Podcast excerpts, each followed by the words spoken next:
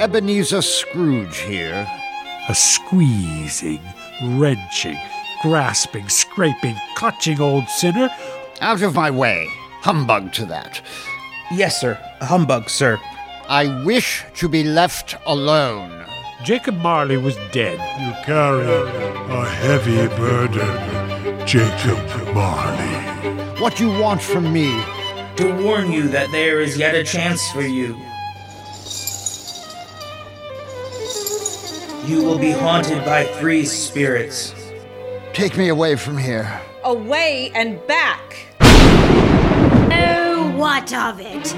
If he be likely to die, he'd better do it and decrease the surplus population. Ah, no more. No more. I cannot bear it.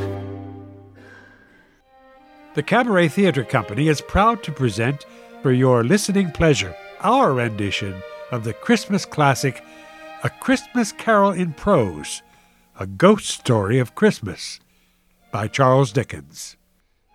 When did he die?